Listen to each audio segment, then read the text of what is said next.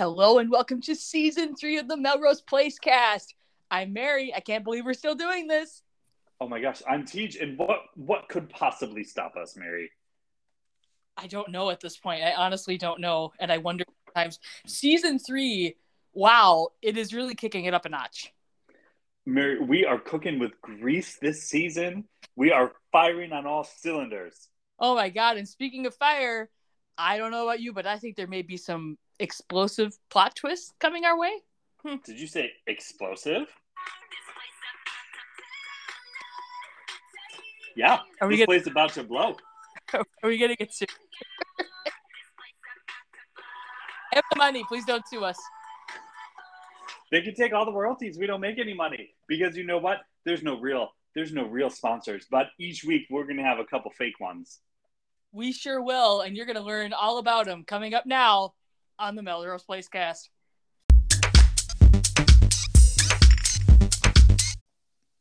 Hello, and welcome to the Melrose Place cast.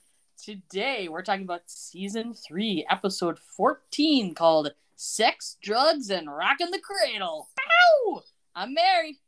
I am Tej. Oh my gosh, Mary, this episode. Who is it artistic? That's one word. Mm-hmm. Mm-hmm. What did you think of it? Um, it was fine. This one was fine. It wasn't as much fun as last week's. Um, it wasn't as crazy as I would have liked it to be, but it was fine. Wow. Okay. All right. I listen, I really liked it. And maybe you know what? Maybe this is gonna be my week. If it's not as crazy, you weren't too into it. Uh, I understand it's a little warm up by you. I know you're baiting that hook because I said I wouldn't talk about how hot it is, so I'm not going. To, Oh, there it is. There it is. You just did. so I'm not going to. Mary, can I give you just a little teaser of the rhetorical arguments that you're going to have to uh, fight back today? Oh yes, please. Okay. Quote number one I want you to know I was so flush with great quotes that I could use that this is my first one, not my last. Are you ready? I'm ready. There are HIV positive people in kitchens everywhere. God. Yeah, I didn't. I didn't even need to save the game for the last. That is what usually happens. Mm-hmm. Yeah, it, it's my slam dunk. Okay, quote number quote number two, even more artistic. Okay. That is not his name. Oh. Oh yeah, I remember that. Talk, talking about Jo talk, yelling at Michael when he talked about Michael Jr. Michael Jr. And quote number three, I'm actually going to keep that redacted, Mary, because that quote is so strong. I don't think I will need to do more than read the quote to win the argument. It's too hot for TV. Too hot for this podcast, at least. Speaking of hot, how are you doing? Um, I will let the listeners know that I am foregoing having my air conditioner on so I can record this with quiet sounds. So you're welcome. Good. How- Good. Well, let me get started. I would like to talk about my first point that there are HIV positive people in kitchens everywhere. It's true. Yeah. I can I just recap this whole little bit because I don't think you're going to talk about it. Nope, I'm not. Yeah. All right. So here's what has happened. Jeffrey and Matt are over at Billy and Susan's having a double date dinner. Sounds They like Yeah, they go to great lengths to explain why Jeffrey is chopping vegetables instead of the French trained chef standing right there. he did work for the some sort of military. Maybe he had to peel potatoes at one time. In the mess hall, Mary, maybe. You've seen this man dress to go play basketball? Yeah. He is as broy as they come. He didn't His- even know where his salad tongs were. Eh, Can you trust a man that doesn't toss a salad? No, you can't, according to the show. according to me. yeah, he didn't know where his salad tongues were. He uh, hides his existence in Los Angeles. He wears sweatpants to go play basketball in LA Heat. This is not someone you should be trusting when you've got Susan right there who knew how to make crawfish etouffee. Etouffee. Anyway, so they they do a little setup there, essentially like, oh, Susan's just humoring him, and and it was important to Jeffrey to cook, and and oh, oh Jeffrey cuts his finger. Uh oh, trouble. Trouble, trouble, trouble. He freaks out, throws the veggies he was cutting uh, into the sink because, of course, Jeffrey is HIV positive, and he's freaking out about his blood infecting anyone else. Yeah. Okay, so he cuts his finger. Susan's like, "Oh, that's unfortunate," and Jeffrey like veggies to the sink, starts freaking out, and Susan's like, "Calm down." And Billy and Susan are both looking a little weird. And Matt tries to come in and calm him down. Jeffrey freaks out and leaves, and then he's sitting down at the stairs that Jo tumbled down Yeah. with Michael Jr. Little Michael Jr. And Matt is there to to comfort him and kind of talk him down. And Jeffrey acknowledges that he freaked out. Um, and Matt kind of goes to help and wrap his finger, and Jeffrey again pulls his hand back to, to avoid the blood getting anywhere near Matt. And Matt's like, Look, unless I have an open wound and you're bleeding right into it, I'm pretty safe. Give me your finger. Right. And they kind of um, they have a moment. And in there, they agree to go back upstairs. And one of the things Matt says is, Hey, there are HIV positive people in kitchens everywhere. Mm-hmm.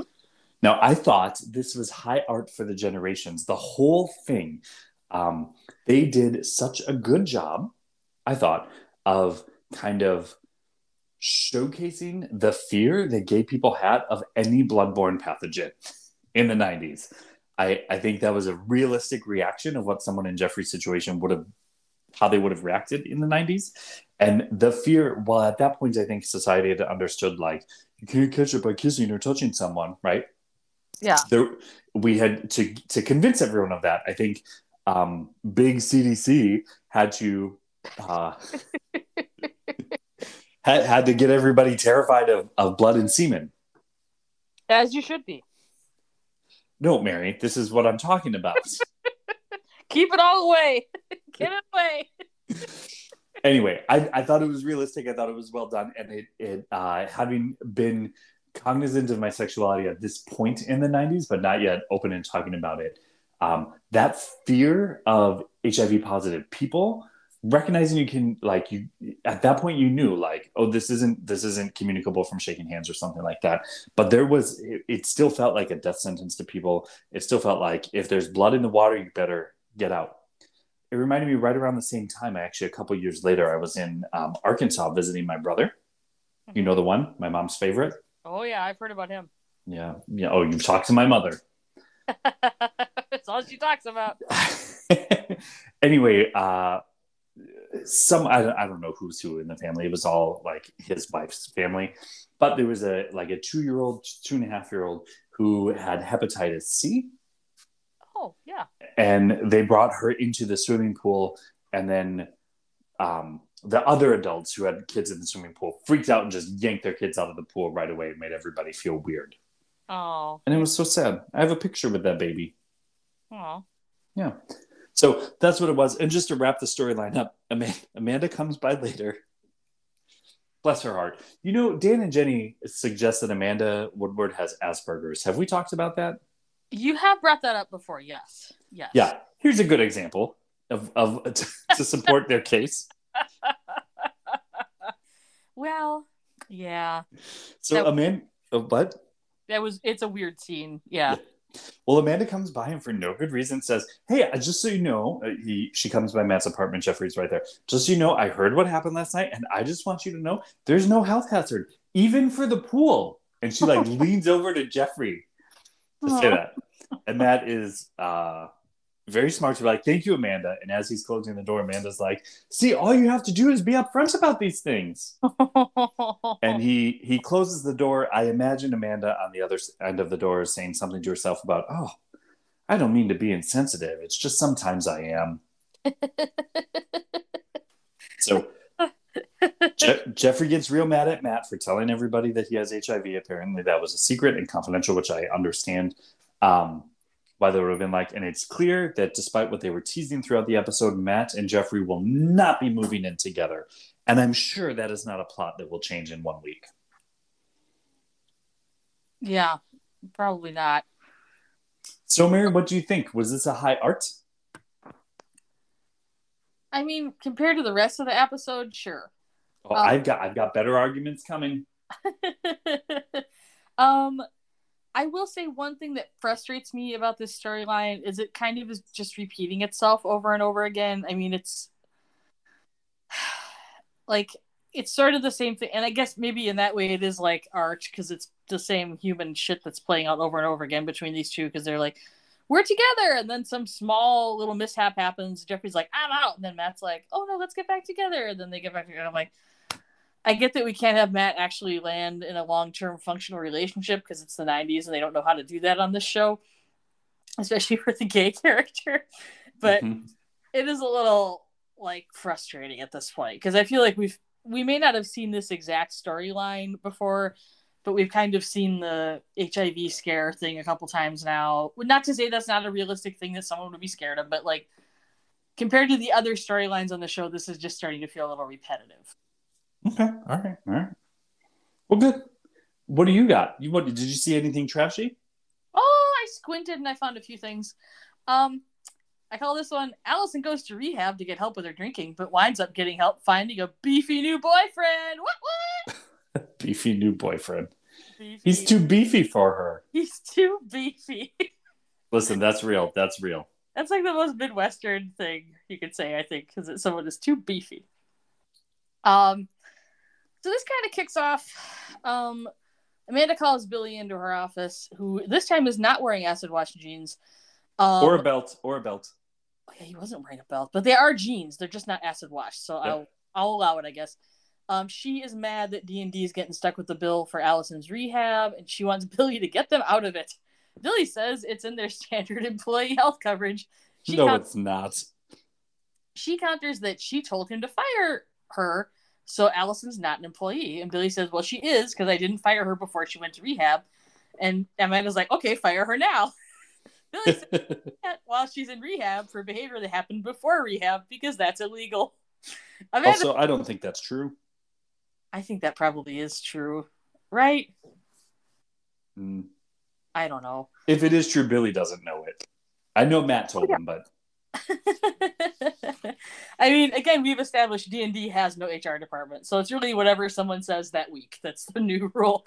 Um, Amanda's a little miffed that he trapped her, but then she's like, you know, some people like you because you're such a nice guy, but I like your sneaky side. And she takes his little chin in her hand, which is a little intimate, and she's like, do it again and I'll fry you. Cut to rehab. Allison is talking about Allison, her favorite topic at group therapy. Well, I- that's what she's supposed to do. I know, but I'm just sick of her. Um, she's talking about her nightmares and the stuff with her dad, and it's her boyfriend and her boss, and she's like, I guess that's why I turned to drinking too much. And another person in the group starts laughing, which is a fun reaction to happen. Yeah, this was rude. Uh, and he's like, You don't expect us to listen to this self pitying garbage. This girl's a joke. And the therapist is like, Hey, uh, remember what you were like when you got here? And Allison's like, I don't think this guy's going to be nice to me. And the therapist's like, You know, Allison, your story is the same as everyone else's. You just don't know it yet. And I thought that was a pretty good point. That was a quote I could have pulled out, but I didn't. It was one of the ones left on the table. Oh, wow. Well, thank you. Uh, she assigns Allison to work in the kitchen with Terry. Terry is the guy who makes fun of her. And so we cut to them working in the kitchen. She apologizes. I'm sorry we got off the wrong foot. And she's like, I know a little about football, and I think you're a great athlete. So we know now that he is a, at least a semi best football player. He snaps back. He doesn't care what she thinks. She stop hitting on him.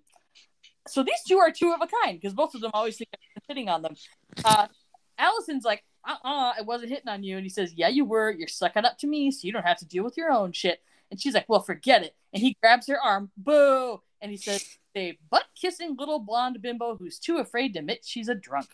She tells him to go to hell. And he says, I've been there, babe. I'm on my way out. Oh, God. Uh, cut to Susan. What's what's wrong? That's helpful. Oh God. Um, Susan gets home to the phone ringing. It's Allison, and she wants to leave a message for Billy to come to a special meeting at rehab tonight. Although it seems like you'd let him know a little sooner than the day of, but whatever. Uh, and Susan's like, "Yeah, I'll totally pass on that message," and tu- Susan totally doesn't pass it on. So back, Intentionally, uh, that's a key. Yeah. She makes it. They show her making the intentional choice not to tell him. yes. Uh, meanwhile, back at the kitchen, Allison hangs up, and the guy is there. He scolds her, and she's like, "I may be the queen of denial around here, but I don't have to take your third grade treatment from an overpumped football ego." And he tells her to get back to work, and she says, "You've been acting like a pig, and I want you to apologize now." And he says, you know, you might have a point of how I'm acting. I'm not just a drunk, but I'm also sexually compulsive. Booyah! Woo, woo, woo. Like when I see someone, especially someone like you, I gotta have them. Then I throw them away. So of course, this is music to Allison's ears, probably because this is she doesn't have a great track record here. well, because she's thinking, oh, if only I was dating Billy, then I could be available to you. So they kind of like he tells her that's a secret and he hasn't told the therapist, and so she's like, "Okay, I'll keep your secret." Blah blah blah. Uh, cut to special rehab meeting. The chair next to Allison is empty. Wah, Dun, wah. dun, dun. She excuses herself and goes to a payphone and calls Billy's apartment. We see Billy and Susan are canoodling, and she's like, "Oh, don't answer the phone. I had to share you last night, not tonight." It goes to the machine. Allison breaks out of rehab and runs off to the bar. Uh, she gets home. How does she have money? yeah, how does she have money? I don't know. Maybe You know, you know what else? Uh, I think Dan and Jenny pointed it out about last week.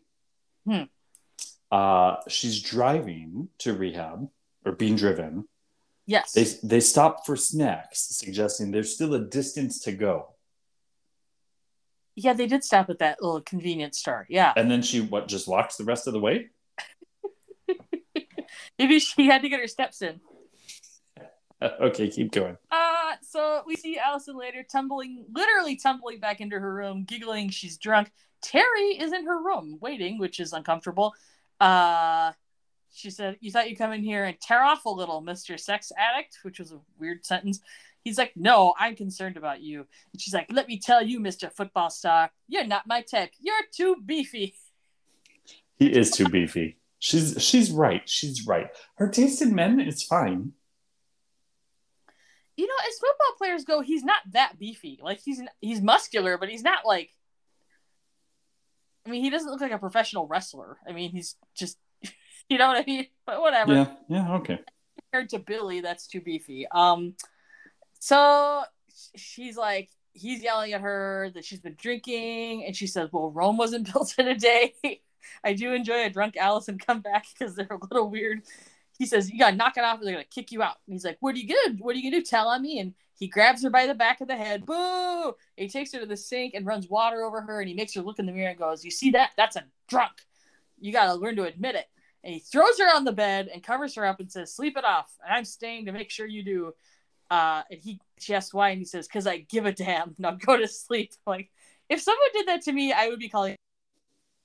Yeah, I wouldn't be drifting off into a slumber. Hello? Hello? Am I back with you? Yeah, where have you been? My phone started. My parents were calling, and I couldn't make it stop. okay, so you were saying I'm so sorry. Um, uh, I would be very uncomfortable if someone came into my rehab room and did this. I would be calling for security to Yeah. leave. Uh, but she doesn't. She goes to sleep. We cut to the morning. He's still in the room.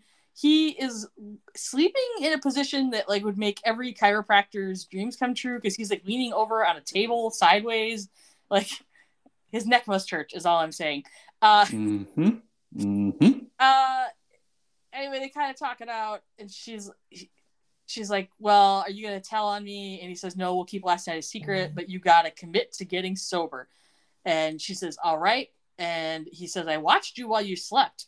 I could hear the old me saying take her she's drunk what the hell but somehow i think you're a friend and i want you to get well and that's helping me get well. Red flags. Um By the way, two days. This is day two. Me too. Uh, Billy comes to see her. He is bringing her insurance papers from the office. Again, apparently there is no HR department or HIPAA laws. Uh, he can just bring this person he has no real relationship with because they are no longer engaged in a couple. He can bring her her insurance papers. Um, she's mad because she's like, "Where were you?" And then they, he, she finds out he didn't get the message. Uh, and they talk it out and they hug. They cut to group therapy, and we have the great big moment that we've all been waiting for, where Allison goes, "I'm Allison. I'm an alcoholic." People clap. Um, Terry walks her back to the room. She thanks him for his help. He thanks her for inspiring him to be honest. And he leans in and kisses her, which is another big red flag. And she kisses back, but then she's like, We can't do this. And she gets into her room and closes the door and leaves him there. Um, so again, apparently, when the consortium of doctors bought out D and D, they did not notice the lack of an HR department. We've not worked on that. Uh, I really can't imagine why he would be bringing her and or the rehab this paperwork. I don't understand. Also, it was the 90s and we know they had a fax machine. So whatever. Um, Billy again was not wearing acid wash in the first scene. He was wearing acid wash in a subsequent scene, which displeased me.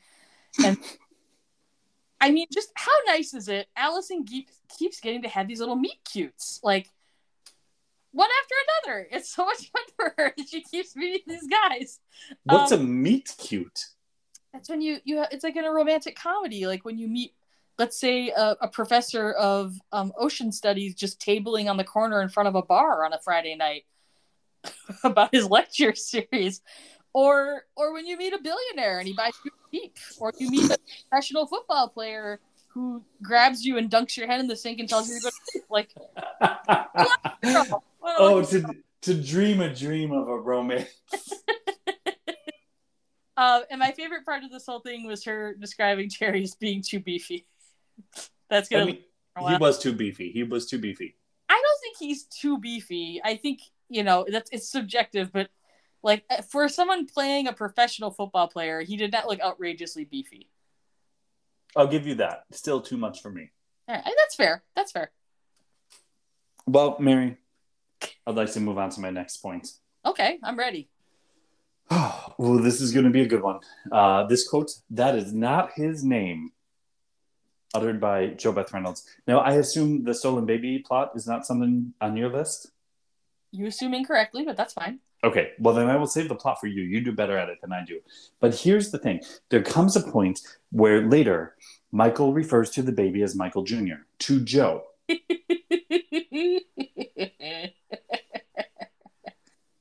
Jo apparently wants the baby to be Reed Jr. I don't know. We She gets don't know. mad about this. Yeah, she says, That's not his name. And Mary, do you know what that just conjured up? no, I don't.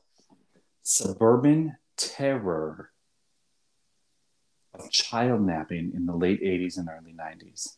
Oh, Do you do you remember the Lifetime ish? I don't know if it was Lifetime or something else. I think it was a, a network special. I know my first name is Steven. no, I don't remember that. Oh, Mary. this is, listen, they are having Jo do the song and dance for suburban ladies everywhere. I remember so clearly my mother, she watched this movie. I know my first name is Steven, which is about a child who's been kidnapped Mhm. and taken, given a new identity by his kidnappers, and has disappeared for years, Mary. Years. Oh no. And then he's finally found her caught. Sorry, spoiler alert for a 40. gr- You know, we're doing a Melrose Place show. We don't need to do spoilers for 80, 80s movies. Also, anyway, Anyway, like 50 years old by now. yeah. So they find the kid, and this is, uh, he'd, he'd been living a new life for, for years, but he knows his first name was Stephen. I know my first name is Steven, Hence the title. hence the title. And they don't mean like first name, middle name, last name. They mean my original name was Stephen. And That up. Yeah, and so you can fuck all the way off. I hope you're enjoying the heat. How's the heat? Oh, you could fry an egg. I could with a with a pan. Anyway. Uh, so my mother regularly drilled into us. Don't forget your name. if you if you're kidnapped, don't forget your name. Now, my older brother, he had to remember phone numbers and addresses. Me at five, No. don't forget your name. Uh, well, she didn't call me Teach. That's my new name. But whatever. And I think that's what Jo's doing here. She's capturing that angst that all of us uh, have about. Uh, for some reason, we only care about suburban kids being kidnapped. I don't know. Like that's clearly what is covered in the news. But this suburban angst of kids just being nabbed off the streets. Oh, they're just grabbing those kids. Yeah, even though, as Jo herself said, people just don't do what you're doing to her baby's kidnapper. I mean, I say this with love. I want to preface this. Okay. I've heard stories about, you know, you and your siblings at, at childhood. I don't know that if there were a kidnapper around, you guys would have been the first choice. Just because, like, it would have been a lot of work because there were a lot of you, and like to get one of you away from the other ones would have been hard. Mm-hmm. Top of it, it just sounds like it was a it was a vocal household. It would have been hard for one to be just sort of napped away, if you will, without the others going ah. but here's the thing: had they nabbed us, we all knew our first name. so, come for us, Kimmy Schmidt. I don't know how that would really help because what if they just had you use the same name? Like, Tej? yeah, they might not say like your name is. Let's just say Steven now. Like they might have just said, "Well, that's your name." Like it's still your name. We're gonna Do you, take know, Oregon or somewhere. Do you know what's so weird? And I just realized this. Oh my God, Mary. Oh my God. Oh boy. Whew. Well, do you know when you took foreign languages in high schools and you had to have the well, you your name translates to all the languages because of you know Jesus, but for the rest of us, we get to we have to do a translation of our name, Yeah. or you can just make a new one. Yeah. I picked Stephen, Stephen, and I think it's because of this, because of my mother's neuroses.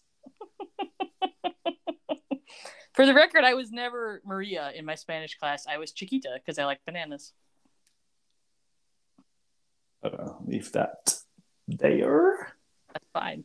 and suggest we take a break before we uh, get canceled. Is that a reason I get canceled? If this conversation can go towards canceled territory if we don't stop it dead. Oh, okay. Sounds good.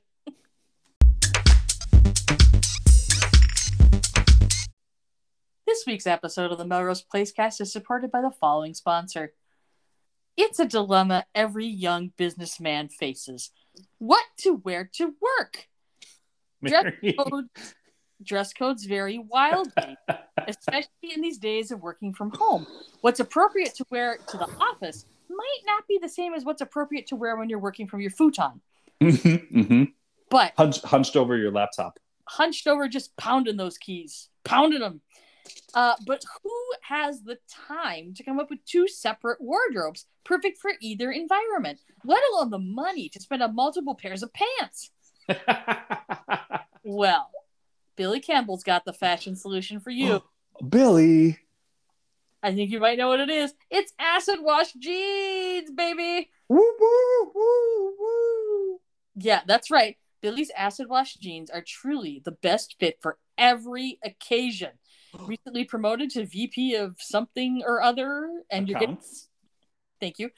Are you getting dragged into a lot more important meetings than you were before?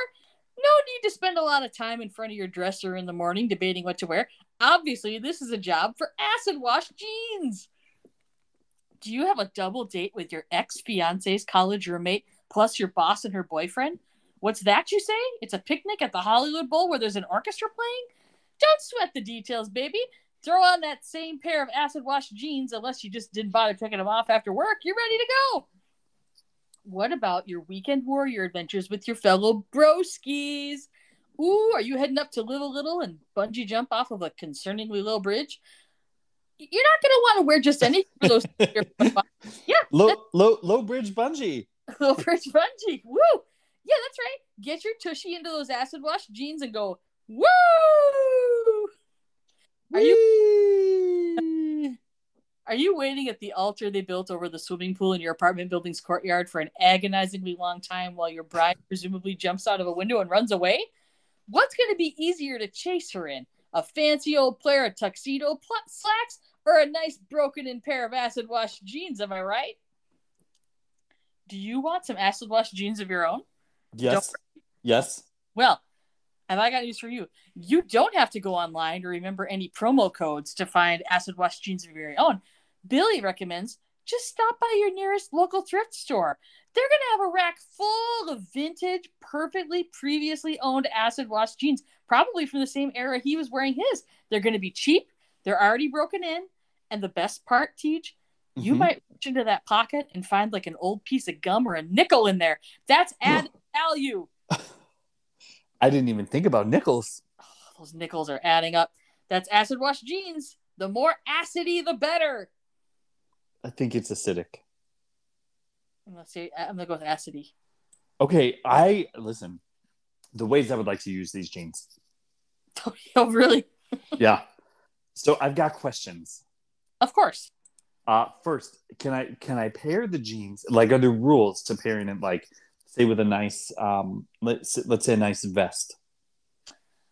I think the yeah there are in that there are no rules. You, acid wash jeans go with any vest. What about vest? Oh my god, they go with vests like a hand and a glove. Like th- that's gonna look so stylish together. Mhm. People are oh, they're gonna be confused whether they're more excited about vest or those pants. Okay. Now, are these acid wash jeans? Are they from a hip new uh, designer like Mancini Designs? Um, they are from Mancini Designs, but they were made in the 1990s, so they are neither hip nor new. but they're still available. Yeah, you go down to your local thrift shop and you just check out that rack. Oh, I wasn't sure if maybe like they hadn't fully sold out. They made so many. Oh, I you know that's something that Billy can look into. There might be one of those boats that got stuck in the canal, and maybe there's a big crate full of them on there. Do you remember when that boat got stuck and like the whole world economy had to stop? That was pretty crazy, wasn't it? And that was back when the supply chain was good. When did that even happen? Was that this year or last year? It was during the the the pandemic Lovato. I mean, that's been going on for a while now. Yeah, it's a fair point.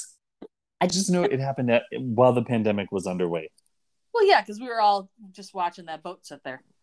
Now, so something you know, when I go out in public, I I like to be seen, but not be within six feet of anybody. Still, uh, like I've just always preferred that. Actually, so did did these jeans? Do they they kind of have a repellent effect, or is there a way that they can be used to ensure my personal space? Well, if you've ever heard me react to Billy's acid wash jeans, you know that they certainly repel me. So I I can imagine there are others who are also going to stay far away from them. Uh huh. Uh huh. Um, do they uh do they do any trouble with washing or caring for these jeans? I would have to say probably not because we've seen uh, Billy's ability to do laundry in the past is somewhat limited. So if Billy can get them clean enough, then surely the average adult of average intelligence can probably do it as well. Well, I sure would hope that they don't have to be washed after every use because the more he has come to the laundry room, the more likely it is that he's just going to wear some lady's bra on his head and get in all sorts of trouble because of feminism or whatever.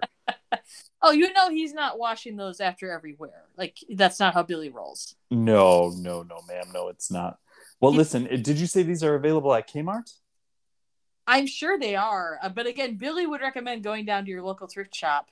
Right. Uh, and you know, maybe while you're at that thrift shop, you'll find some um, previously owned Kathy Ireland merchandise as well. Mm. Gratitude by Kathy Ireland. Wouldn't that be a what a shopping day you would have there if you managed to find those two things in one spot?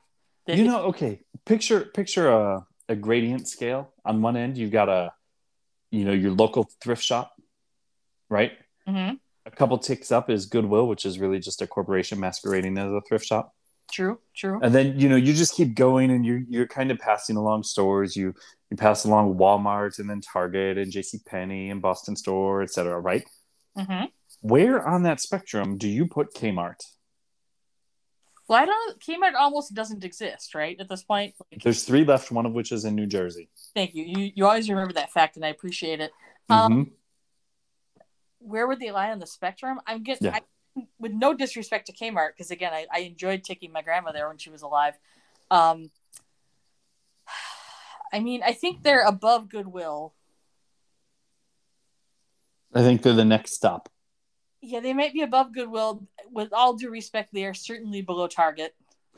yes, of course. Um, but it's you know what? That's not Kmart's. It's just all the marketing. You gotta you gotta nail that marketing. Uh, You know, are they above or below Farm and Fleet for clothing shopping? Oh, that's that's a real lateral move from what I. Listen, if you're in the if you're in for some uh some overalls and dungarees and like waders, you're gonna want to go to Big Farm or Farm and Fleet.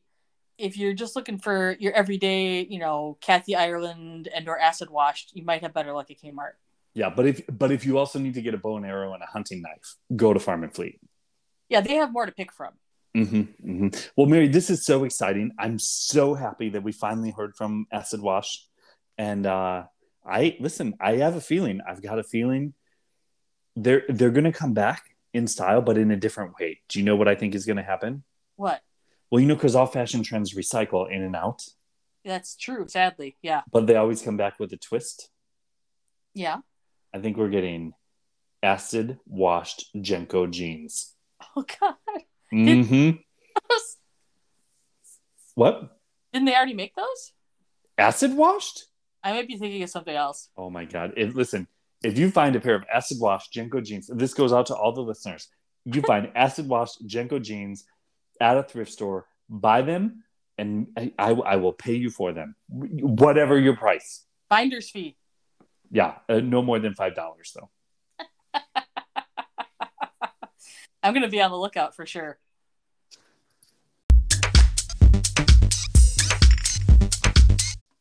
Oh my God, Mary, we are back for the second half of season three, episode 14 of the Melrose Place cast.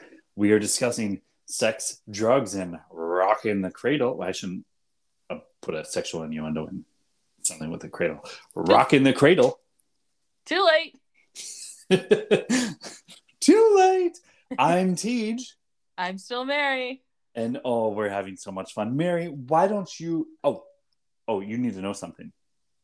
Okay. You're going to make a trashy point. I think I'm going to win my point after that in less than five seconds. That's a bold statement. It's a bold statement, and we'll just see. We'll just see. We'll let you decide. The listeners will decide. They can email us at melroseplacecast at gmail.com, although they clearly don't think they can email us. Have we tested it to make sure the inbox works? I sent a message to your mom. Did she write back? She asked for a coupon, so I know it was her. Normally, when she tries to email me back, she ends up texting me, which is why I asked.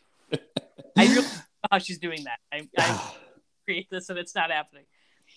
Do you know? Can I tell you something else, Mary? This is beep beep beep beep beep, beep other podcast news. Oh, okay. Mel- Melrose Place podcast with Dan and Jenny. They have. Do you listen to them? I I don't. It's okay. It's okay. I, I give. I fill you in on the highlights. You do. They- You do. Um, Yep. They have this brilliant segment. They thought of it at kind of like two thirds of the way through season one, uh, called "Bitch of the Week." Ooh. They play the song "I'm a boss ass bitch, bitch, bitch, I'm a boss ass bitch," and then they each nominate a character to be the bitch of the week that week, and then all their listeners vote on it. Oh, that's a good idea. It's brilliant. But what they just discussed after last week's episode, still to this point, Chris Marchette from J.C. JCPenney in the bow tie clearance section has never been bitch of the week. Really? Yeah. So the you know Dan nominated him again. We'll see. We'll see. Well, he's gone now, though. Like, Yeah, that's what he got one last chance in, right? Like he nominated him after last week's episode. oh, I'm sorry. Okay, I misunderstood. Mm-hmm, mm-hmm, mm-hmm. Yeah. So we'll see. We'll see if Chris ever gets to be bitch of the week. They say it like that too. It's fun. Oh, that is fun. I, I don't think he's ever coming back. Is he? I think he's gone. I think he's gone too. He's back in the outback. Crikey. Yeah. So, well, Mary, do you have a trashy point to make? I do. It's short and sweet. Oh. I Oh. this Jane enjoys a rare moment of finding something to do. this is so good. It was really good. Uh, so we're at the beach house. Michael is home. Kimberly is tending to crying baby Michael Jr., which is apparently his name now. Uh, he calls Jane. He wants to see her. He can't stop thinking about her. And she says, You know, Michael, all we had was sex in Vegas, nothing else. Uh, she says, He says, Oh, we obviously felt something for each other. And she says, I didn't. It was just something to do. And hangs up. Haha, good job, Jane. Uh, later, cut to Jane at work at Mancini Designs, and there's a delivery guy who comes and he's got like some roses. Mhm. And like, oh, beautiful flowers. I wonder who they're from, which is a legit question because her other boyfriend ran off with all her money and she's not seeing anyone. yeah, Uh, she shouldn't have been happy. She should have been suspicious from the beginning. yeah, she's learned nothing over the years from the show. Uh, she opens the card and she's like, "Oh, I think these have been delivered to the wrong address." And the delivery guy's like, "No, no, see, it says it's from Dr. Michael Mancini to be dropped off at Mancini Designs." And she says, "Oh no, no, no! I really think he meant to have these delivered to his house." And she gives him the address. And as the delivery guy leaves, she laughs to herself. She she gave him the address and a bunch of cash. Yes, yes, thank you. Yes. Mm-hmm, mm-hmm. Uh, cut to the beach house. There's a knock at the door. Kimberly sets down the baby and answers it. It's the delivery guy with the flowers. And Kimberly's gushing, like, oh, he didn't have to do this. The delivery guy's like, uh, it took me a few hours to find your house. And he's like, clearly waiting on a tip. And Kimberly says, maybe you should get a map and closes the door in his face. Mm-hmm. Very rude. She's touched talking to the baby. Oh, Michael Jr., do you see how much daddy loves mommy? She opens the card and goes, What the hell? and we see the card, and the card reads, Jane, you will always be my wife, my one true love. Love, Michael. And Kimberly says, Ooh. That's sweet. And she gets crazy eyes and she whips the vase at the wall, and the flowers go flying, and the water splashes, and the baby starts crying. And she looks very angry and has crazy eyes. Uh, this was short and sweet, but it was trashy, trashy fun. This plays exactly like something off of a soap opera from Nope. the whole little plot line. Nope. Um, Disagree. Marcia Cross nails it with her crazy flower rage face. Mhm, Uh, mhm. Very fun to see the Jane and Michael dynamic reversed, where she's the one kind of yanking his chain instead of the other way around. And hooray for her with a little giggle when she sends the flower delivery guy on his way. That was very cute. It was an effective way to shut down Michael Mancini. Uh, a couple things. I, I disagree. This was another one of the high art points left on the table. Oh, was it? It was. So uh, before I get to that, a couple of things of note. Michael was calling Jane, but he had to do it from inside the house with Kimberly because they didn't have cell phones yet. yeah, that's true. Yeah. Nowadays, he would have just gone for a run at the beach, had all the time in the world, and not have to look in the doorway to see if Kimberly was there. Second, Kimberly was real free with opening that door when there's an armed mother trying to steal her baby back. Oh, that is real trashy. Yeah. Third, Michael only gets confronted by Kimberly the next morning because she didn't stay up late to slit his throat. Her words, not mine. he didn't notice the vase smashed against the wall. Maybe she made Maria the nurse clean it up.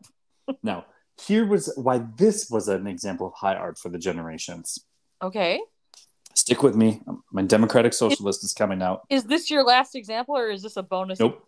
This is a bonus one. This is one of the one. There was so much art, so much art. Oh. It was like going to a gallery with a gay guy with a weird fucking nose that Matt dated. Mm, Or that lady who was on the drugs with Jake and they made their butt art. They did perfectly implanted butt art. It's Well- beautiful.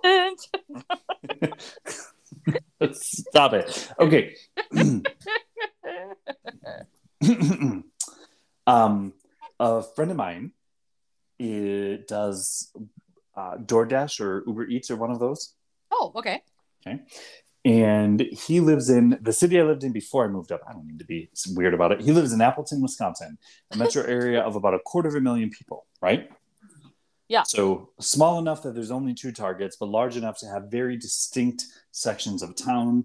And there's definitely like a rich side and then, then an uber rich side and then modest side, etc. And he talks about how when he's doing deliveries to the poorer sides of town or the more modest sides of town, the tips are always much larger than when he goes all the way out to McMansionville. Oh, yeah, that doesn't surprise me. It doesn't surprise me either. They're fucking nasty. I don't understand why they're like that. But Kimberly saying, well, then you should have got a map when the guy talked about how long it took him to find her beach house to deliver Jane's flowers. Struck me as that high art, that suburban, like, whatever, that's your problem, not mine. Now picture it.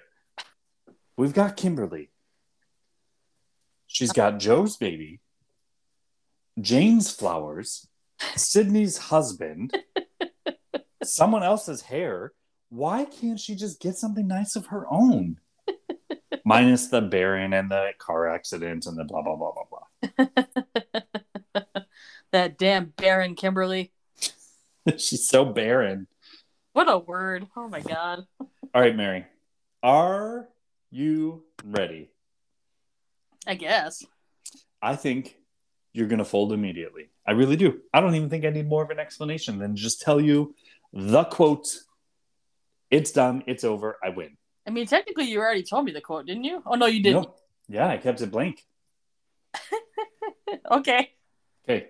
So, first, this quote was by Susan, the boyfriend snatcher. Yeah. Not Are you ready? with the baby snatcher. That's Kimberly. Kimberly's the baby snatcher. Well, Jo's trying to snatch the baby now from the only mother, the only mother the baby knows. Michael Jr. Yeah.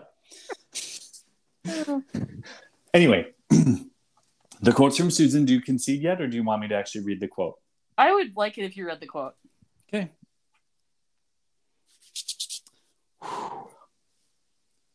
It's always the needy people who get the attention. Oh God. I rest my case. Oh, okay. Am I right or am I right? Uh, I don't think so, What? but I look forward to you explaining more. I, I didn't even make an explanation because it's so eh, prima facie, I think is how it's called, on its face. It's su- such a truism about the world. The needy people get the attention. I don't think that's true. what? I don't think that's really true in general. Oh, I I can't tell if you're doing a bit for the podcast. I mean, well, it depends on needy people and how we're defining that. Like, The people who are always like, man, man, man, look at me, I need attention, are always the ones that people are focused on. And the people that are just calmly and quietly self sufficient, managing themselves, are kind of overlooked and ignored. I can't, be- I can't believe. I thought for sure that this was a in the net moment. that's like you used multiple sport references episode. I'm very uh, sportsy now that there's a gay character playing basketball. yeah, it really changed things. That's the real thing. well, here's what ha- I get. Okay, so here's what had happened. Billy comes and confronts Susan for not giving him the message yes. that Allison needed Billy at her special meeting.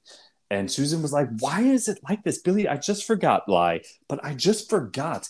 And she points out that Allison doesn't need him. She needs him because she's actually dating him, not Allison. And Billy's like, She needs me, blah, blah, blah, blah, blah. And Susan correctly points out something that is true in this circumstance, but also in the world generally, which is the the it's the squeaky wheel gets the grease. Mm. I can't. Listeners, Yeah, please okay. listen. Listen, listeners. It's what is it? It's the middle of August. You're hot. Mary's hot. The weather's extreme. Climate change. We're ruined. So the Supreme Court is as bad as it gets. I hope. It's a weird thing to hope for, but okay. I hope it. I hope it doesn't. I hope it's as bad as it gets. Like I hope it doesn't get worse. Is what I mean. Oh, well, that's better, I guess. Yeah. Uh, I know, dear listener, you've not yet found a reason to crank up the old email machine and send us a message at melroseplacecast at gmail.com. but I beg of you, please weigh in on this. I Mary has got to be gaslighting me, right? Like it's always the needy people who get the attention. It's such a high art point, it doesn't even need an argument behind it. I will allow it in the case of a soap opera plot like this, and in some places in real life. I'm zooming out to the broader picture of it. The needy people get the. Well, no, they don't, because like, look at all the things on TV where like people are like homeless and have problems with things, and they talk, and that that gets totally ignored. Like, there's all these other. I don't want to talk about them. I'm kidding, listeners. I'm kidding. I was, I was just bringing to life. No, I I mean I agree with the point. Like in the terms of like. Like interpersonal relationships to a certain extent, sure. Like, but that also makes sense because if you're not ever talking about your problems, people don't know you have them. So, yeah, people aren't gonna listen to you because you're not saying anything. Wow. Whereas wow. if you're a person, Mary's taking a bold stance in favor of whiners. it's probably because I'm really hot and whiny today. the um, temperature, it's not so bad down here. What is it down there? I don't know. I'm in the house. It's air conditioned. Central air, you know? Oh my god, you Southerners! Just like Ma- anyway, Billy and Susan, they continue to fight. Uh, Susan asks plainly if he still loves Allison, which didn't we cover this? No, she asked Allison if she loves Billy, and she said something different. And uh, Billy says, yes, yes, he does. He'll always love Allison. And Susan packs and moves out, and I think she's gone. I think she's gone. I don't remember, but I think you might be right. Like unless she pops up like one more time next week or something. But yeah, I think Yeah. it seems about how long she was here from what I remember. And there's a real sad moment where she hands Billy his keys and he says, You don't have to leave. Uh, surely there's a way we can work this out. And Susan says, genuinely, You know what that is. And Billy's like, Whoop, never mind. Backing up. I mean, back off that statement. Those two, like, I was against this from the start. They got together and moved in together way too fast. hmm never She should have gone to Newport Beach. She should have gone to Newport Beach. That's where the Real Housewives of OC live, and they go to that one restaurant and get thrown out. Isn't the character from Models Inc. on that show? Giselle? No, she's on the Real Housewives of Beverly Hills, but close, That's the same. same state, from what I understand. Well, Mary, the ground is yours. The ground is mine. Um, oh boy, what did I say for last? I don't even remember. It had to be Uh, Peter. No, Oh, Jo and Kimberly, too. There was a lot there we left. I call this one Kimberly is a mother now and doesn't have time for anyone's ludicrous crap but her own. Uh, so kind of continuing off the flower thing, Michael wakes up the next day and the bed is shaking and he's like, "Oh my god, is it an earthquake?" And no, we zoom out. It's Kimberly standing at the foot of the bed shaking it and she says, "Your world's coming down around you. That's all." He tells her to take a Valium or something. She throws the card that came with the flowers at him and says, "You have two choices." He starts laughing. He's like, "Oh, sweetie, that was a joke. It was a way to keep Jane off guard. That's all. How did you get this?" she has a fun question. She's like, the flowers were delivered here last night while I was at home taking care of our child, which gray area. Mhm. Um, Tired, I would have stayed up to slit your throat. And he laughs. He says, "Oh, you know I like messing with Jane's head. like this is a masterclass. he came on that quickly, too. He was that. I have to give him credit. He's sharp when he wants to be. She tells him to shut his lying mouth. She says, I am a mother now. I don't have time for your ludicrous crap, which is something like I want to be on a t shirt to give to my friends who are moms for Mother's Day. like, it'll make me laugh. She says, You can either stay here with me and our baby, or you can run off with your slut. But if you run off with your slut, your bags are packed and you're leaving right now. And she says, Your son and I will do just fine without you. Uh, just then, Maria, the nurse who helped deliver the baby, comes in and she's like, The baby is having trouble breathing. They rush into the living room and Kimberly picks him up and he's kind of got a little cough. And she's like, Don't worry, mom, he's a doctor. I'm like, I think that's how that works. but okay. Um, Michael's like, Maybe we should take her to the hospital. And she's like, uh, first, have you made your choice? And he's like, Yes, I'm going to stay with you and the baby. Uh, she says the baby's just got a little head cold. She'll pick him up something at work. It's fine. Later, Michael has rushed home. Kimberly has apparently called him. The baby's got a 105 degree fever, which I don't know a lot about babies, but that's a lot. Like, that's not good. Uh, he says, We got to go to the ER. And she's like, No, they're going to want a family history and a birth certificate. And I'm like, Do they at the ER? I don't know. I've never taken a baby. And uh, she says they'll take my baby away. Michael's like, uh, Could you please explain what's going on? She says, I bought the baby on the black market. Understand? I couldn't wait for legal adoption anymore can we just take a side trip? They literally had one conversation about adoption before this baby showed up. So she wasn't waiting that long. Uh, Michael's like, oh, I should have known. He said, don't worry about it. Let's get the baby to the hospital. I'll deal with the paperwork. We cut to the hospital. Michael is, in fact, turning in a clipboard with some kind of paperwork. Jo comes up from behind and she's like, I heard from Matt that my baby's sick. Is he going to be okay? Michael says, uh, nope, that baby is Kimberly's and mine, and Michael Jr. is doing better. Jo's like, I just want to see him. Michael pulls her aside and says, You know, I'm sorry you suffered a loss. Sometimes the mind and body can't accept the shock of these things. Jo comes back with, Your bitch wife stole my baby. if either of you think I'm going away or giving up, you're both in for a shock. He says threats are not going to get her anywhere. He's sympathetic to her grief, but he believes Kimberly. Jo cuts in and says, Well, how about a blood test then? Are you scared it's going to prove that I'm right? And he says, All right, all right, I'll get you a blood test. Later, we see Michael calling Jo. The blood test came back, and lo and behold, it is her baby. What a surprise! surprise, surprise. It's a miracle. She asks if he'll help her, and he says, Well, that depends. Uh, you already lost custody of the baby to the Carters, so does that mean you want me to have the baby sent to them? And she's like, Ah, his name isn't Michael Jr. And Michael says, Well, we have to call him something, which is funny. He tells her to look at it this way. If Kimberly and I raise him, you might get to see him once in a while. We can call you his aunt. How about that? Jo's like, You're making a big mistake. Nobody, not even people as twisted as you two, are going to keep me from my baby. And Michael says, Jo, I'm afraid it's a done deal. And he hangs up. And Jo throws her phone in a rage. Uh, poor Jo. This storyline is long and drawn out. I forget how long it will keep going, but it's gonna last for a while, right? Because we don't even have that nanny yet. I don't even remember a nanny.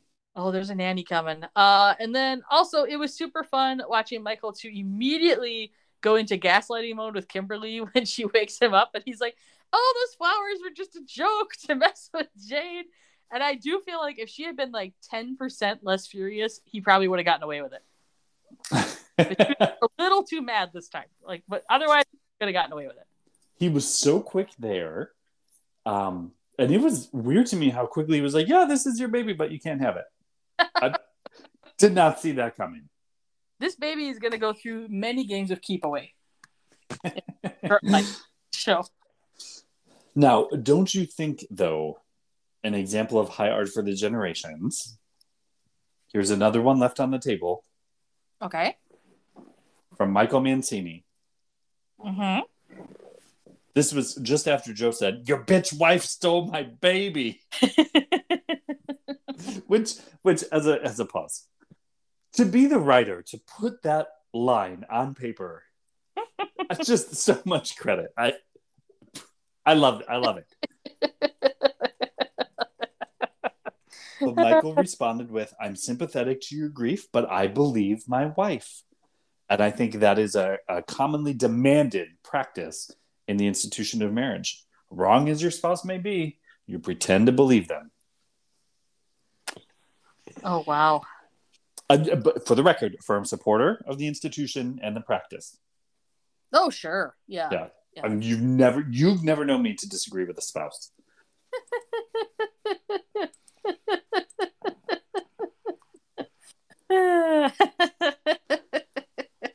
well, Mary, I feel like we should talk a little bit about creepy Peter. Yeah, we probably. I did have that in my other section. Yeah, go ahead, hit us. All right. Um. Oh yeah. So uh, there's a second time Amanda and Billy are at work. So the first time when he's not in the acid wash jeans, Peter comes in and Billy leaves to go do something, and uh. Peter. Oh, Peter's like, you got to keep an eye on that Billy. I think he's got designs on you. And then he comes back later, and Amanda and Billy are at her desk eating, and Billy's in acid wash jeans this time. And this is when he gets the papers to go drive to the rehab center because again, there's no HR department, and Billy is the vice president of that apparently now. Um, mm-hmm. And he's wearing acid wash jeans. I like to point out once again. Um, Peter shows up again. He's like, "Oh, you guys are always working together. I guess you're Amanda's right hand man, right, Bill? Weren't you two romantically linked at some point?" Just mm-hmm. Billy yeah. says it Peter, Peter, jealous Peter Burns. Mm. Not cute. Mm-mm, not a good look. Uh, and he's like, well, we wouldn't want an old romance to get in the way of business. Amanda is like, hey, Billy, go run those things. Off he trots in his acid wash. Amanda's like, how dare you bring up my romantic past in front of an employee like a jealous schoolboy? Peter's like, oh, I'm not jealous, just curious. Weren't you also pregnant by this employee? like, oh he says when he gets close to someone, he likes to know where their emotional commitments lie, which is also a red flag, I would say. Mm-hmm. Keeping the baby? Does she still love him now? And man like, no, I find it dangerous to love anybody. which mm-hmm. is very, very accurate. Another point I left on the table. There was so much this week. Oh, what a rich tapestry. Um, he wants her to go to dinner tonight to meet more investors. She's like, I got a lot of work to do, and he's like, You gotta come to dinner. Uh, we cut to Amanda's apartment. I don't know if it's supposed to be that same day or the next day. I was a little unclear. He came by and he wants to take her out for drinks so they can talk because obviously there's some tension. She's like, I really would like it if you'd call first. I don't like when I have surprise guests. And she says, We went out the last two nights and I've got a lot of work to do. And he says, He hates it when she throws work in his face. He's been in an operating room since 4 a.m. and he's still making time for her. And she says, Let's just talk later and let things cool down a bit. Let's keep our relationship more professional. And he's like, Wake up. The only reason you have this job is because you slept with me. That's not mm-hmm. a good mm-hmm. thing to say to anybody, for the record. I am not, but that's not the tactic you should take. Uh, she says she's not going to listen to that and tells him to get out of there. He grabs her arm. Boo! She says, Don't you dare hurt me because he does look very threatening. And he's like, I wouldn't dream of it. But remember something nobody walks out on me. And he lets her go in their spooky, icky guitar music. And Amanda looks concerned it's a it's not a good situation and i don't like that peter just made this sudden turn I mean, I think they've kind of been planting a few little seeds, not enough seeds. I what I don't understand about Peter is so when he started on the show, he was being brought in as sort of a foil to Michael Mancini and his shenanigans. And like Peter was being presented as like this, he's like the good doctor and the good administrator who's just trying to do the right thing. And we've Mhm. slowly crept over into this weird territory. And I don't know if I like it not, or not. I mean, it's entertaining, but it's I don't. I I, what, I guess what I debate is is this what they planned all along, or is this just where they went? I'm not sure. Yeah, I don't know. I don't like it, but it. We just need to move on. We need to get get to a different part with Peter because I, I did not like it. Um, the other two things I had written down were in the very beginning of the episode, Jo is meeting with her lawyer who did such a bad job. Yeah. She's confessing about what happened with Kimberly and hiding the baby. And she's like, How can I get my baby back? And the lawyer says, You've messed everything up big time. He had a great case prepared for her appeal. And I wrote, Well, shouldn't he have just brought his A game to the first trial? 'Cause he really, really didn't. And he tells her to get help and a good criminal lawyer. Oh, Do you know who else needed to get a good criminal lawyer? who? John Eastman, legal advisor to President Trump during the insurrection. Mm, yeah, I can't argue with that.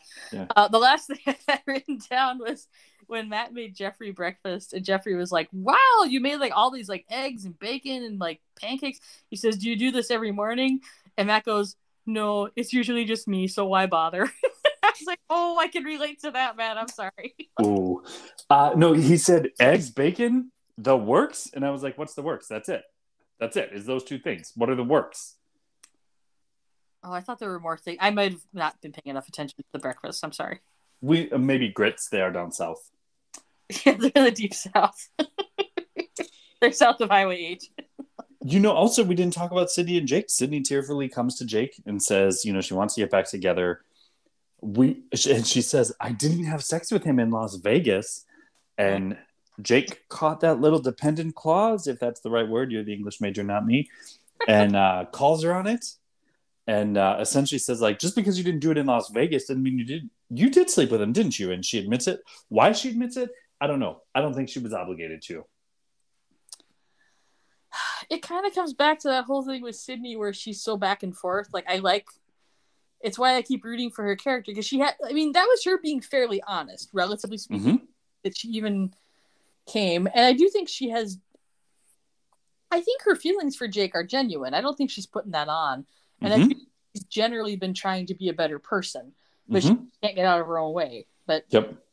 I just think I didn't do it in Las Vegas is not the best defense. no, You know, there might have been a better way to bring that up. well, Mary, I guess next week we're at an impasse, you and I. I thought all my great arguments were going to win the day. You did not. I think we need a new special guest next week, and I've got one lined up.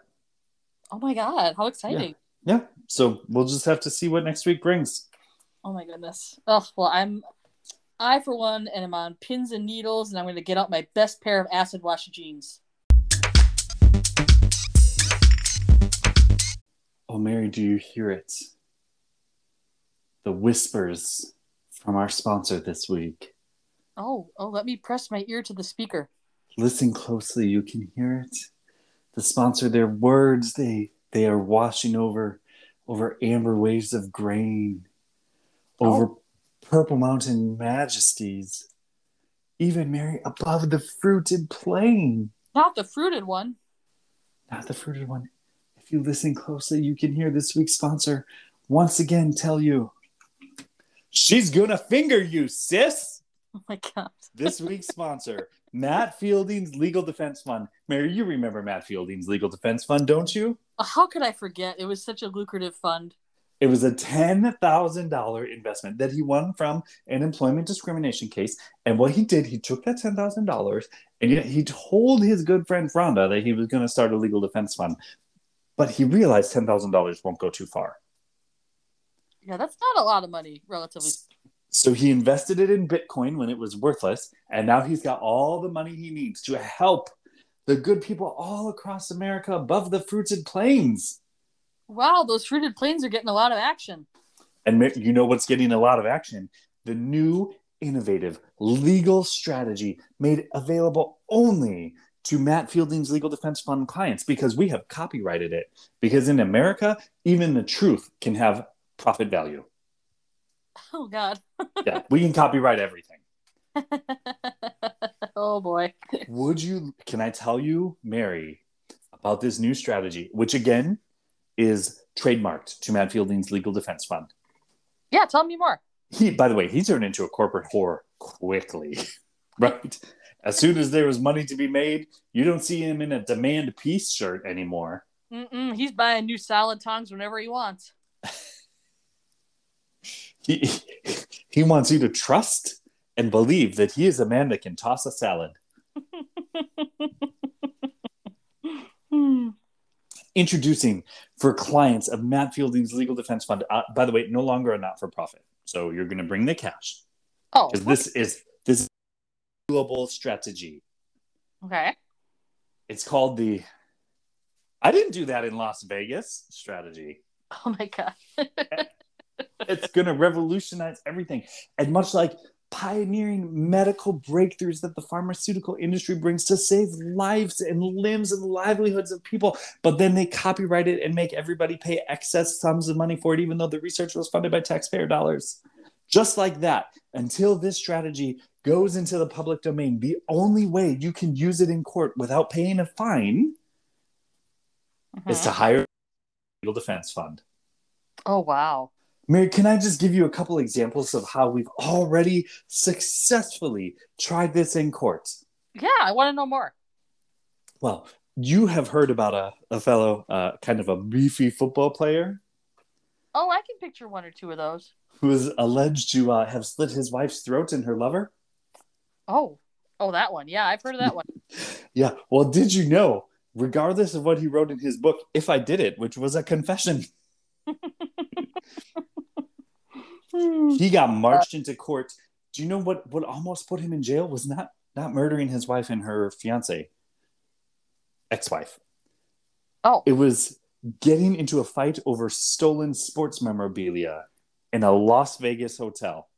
oh, that's what happens in Vegas. But he was able to come in. We argued he did not do that in Las Vegas because the prosecutors, they only brought the evidence that he did it, not that he did it in Las Vegas. So we were able to institute the shadow of doubt by saying it didn't happen in Vegas. Because here's the thing do you know what witnesses couldn't talk about? What? What happened in Vegas? Oh, that's true. That's a legal doctrine. Loophole. yeah. We also, you know, oh. sometimes the criminal justice system isn't kind enough uh, to middle class white women. Yeah, it's real rough.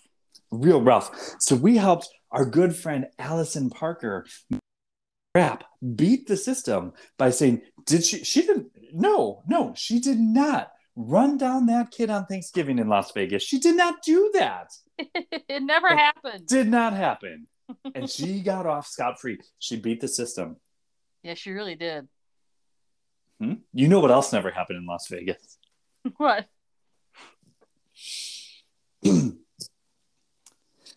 Je- Jeffrey Dahmer never ate a twink in Vegas. Oh, well, as far as we know.